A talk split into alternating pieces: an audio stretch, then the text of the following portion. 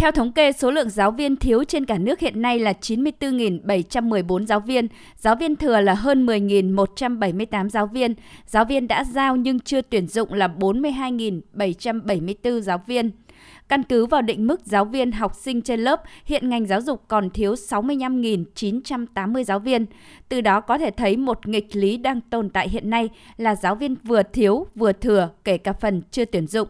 Trên cơ sở số lượng học sinh trên lớp và số giáo viên trên lớp, theo Bộ trưởng Bộ Nội vụ Phạm Thị Thanh Trà, các địa phương phải đảm bảo dồn toàn bộ số điểm trường lại để đảm bảo được quy mô học sinh trên lớp và đảm bảo được định mức giáo viên trên lớp.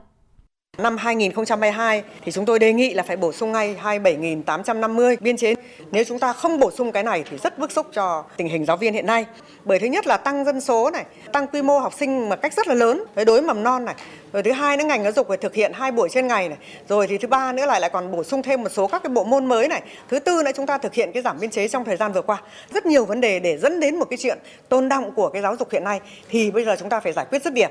Mà nếu không giải quyết dứt điểm thì sẽ rất là khó để có thể mà chúng ta đảm bảo được cái sự ổn định chung và đảm bảo được cái yêu cầu phát triển của cái sự nghiệp giáo dục.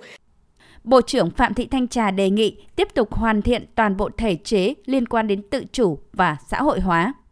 Hiện nay đối với lại cái tự chủ hoàn toàn chúng ta đảm bảo được khoảng 6%, chúng ta tự chủ được khoảng một phần thì được 25,19%. Nếu như vậy thì khi mà chúng ta đẩy tiếp được khoảng 20% của cái tự chủ thì như vậy chúng ta lại rút được giảm cái số người hưởng lương hay nói khác là giảm cái biên chế hưởng lương từ ngân sách nhà nước. Chúng ta vẫn đảm bảo được là ở đây không phải là giảm biên chế mà chúng ta giảm biên chế hưởng lương từ ngân sách nhà nước. Cho nên chúng ta vẫn có thể đảm bảo được cái mục tiêu này.